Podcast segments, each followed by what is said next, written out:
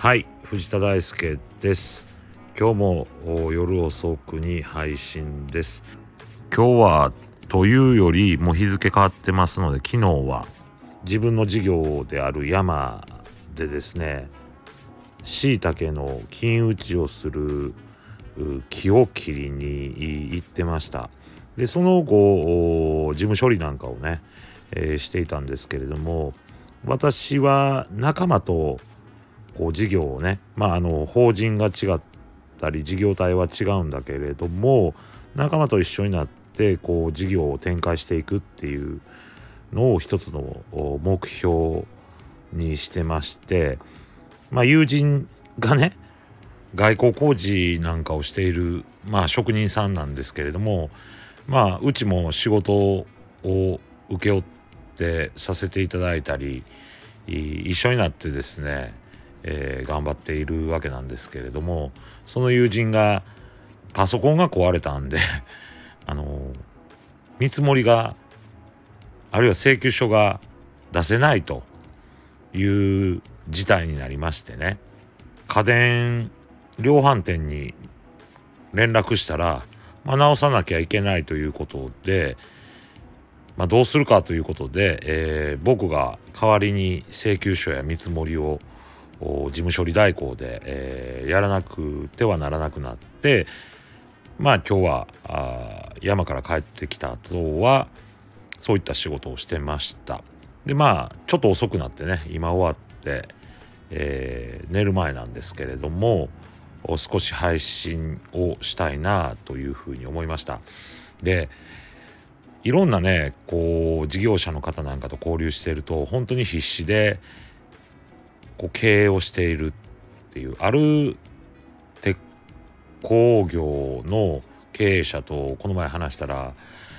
今年年越せるかどうかわからないなっていうぐらいまあこう思い詰めたお話なんかを聞いたりね。12月になるとなんやかんやで慌ただしいあるいはあ商売の大変さっていうのを身にしみてね感じているところです。まさに現代版世間胸残用かなというふうに思います。でまあそんな中でもね前向きにやっていかなければいけないというふうに思ってるんですけれどもみんな本当に経済大変で、えー、必死に頑張っているっていうようなところなんですが一方で、えー、まあ私は政治関係の付き合いなんかもいくつかあってですね先日三重県でセミナーがあったんですね。大塚康平さんっていう愛知県の参議院議員の方がセミナーの講師でですね日本経済の現状っていうことで、まあ、講演いただいたわけなんですけれどもそれに参加してきました。で発言もして質疑応答で発言もしてきたんですけれどもまあ私たちのそのミクロのその生活とか事業っていうのはあまあ大変で頑張っていかなければいけないっていうことなんですけど一方で日本のまあ政治というか財政ですよね。僕は最近あの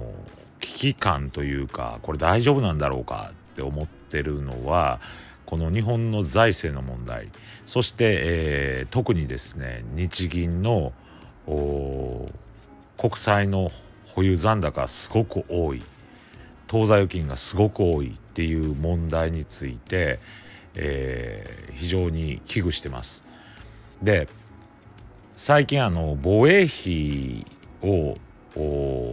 こうね日本も安全保障環境が非常に厳しいということで上げなければいけないと防衛費を上げていこうっていう議論の中で、まあ、増税の議論が出てきてます。でこの時に国債はまあ発行しないという話で、えー、議論が展開されていました。でですねかなり唐突な感じで内訳もわからない積み上げでもないような中で、えー、まあ防衛費まあ必要な部分っていうのはこれからいっぱい出てくると思うんですけどこの安全保障環境を見ると。ただまあその内訳がわからない中で、えー、こう増税の話が出てくる。復興税の転用みたいな話も出てきて非常に不可解なあ話だったなっていうふうに感じてます。でまあそんなことを質問させていただいたんです。ひょっとするとですねもうこれ以上はですね国債を発行日本はできないんではないかというような方針に政府がなっているんじゃないかともう日銀がですね、えー、国債を買いまくってですね500兆円超えてるっていう状態の中で先日日銀が保有している国債の含み損の報道がなされました。でまあ金利の問題なんかともね密接に関連しているんですけれども日銀が債務超過に陥って、えー、しまう危険性があると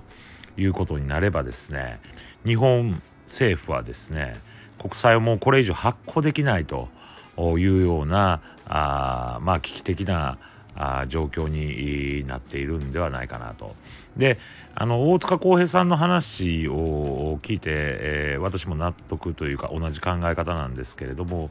じゃあ財政再建しますって簡単に言うけどそんな簡単ではないと思います。一方でじゃあどんどんどんどんですねばらまいたらですね景気が良くなるっていうのもこれは違う。これは私があの地元でいろんな中小企業の経営者の話聞いた時にそれほどみんな楽な思いしてないですね。というかむしろ厳しい状況で、えー、自分たちの事業を展開してます。ですから結構今までばらまいてましたけれどもなかなかやっぱり地域経済とか日本経済まあ大企業は儲かってるとこあるって言いますけれども特に中小企業なんかは厳しい状況であります。今後はですね教育分野であるとか国際競争力を向上させるようなところにしっかり投資していくこととこの異次元の金融緩和なんかもですね、えー、こう注視しながら修正していかなければならないというふうに感じています。でまた大塚浩平さんもこれはお話しいただいたんですけれども私もまさにそうだなというふうに思ったのは中央銀行の立て直しというか作り直しっていうのが必要なんだろうと。でこの異次元の金融緩和なんかをやっているこの状況がもう限界来ているっていうことも一つなんですけれども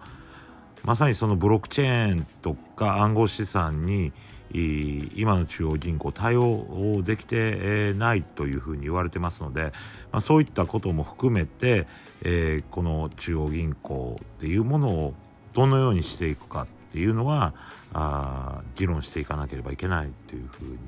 思ってます。で合わせてまあ今日はですね、えー、まあ国際保有残高の話もしてますけれども国も日銀も大変だし地方も大変。で私たちの事業をしている仲間や知り合いも非常に厳しい状況でね、えー、やってますけどまあ前向きにですね、えー、この年末しのいで、えー、良い年を迎えなければいけないなというふうに思っているところでございます。まあ大変なこともありますけど明るくやっていくっていうことが大切なんじゃないかなというふうに感じてます。以上です。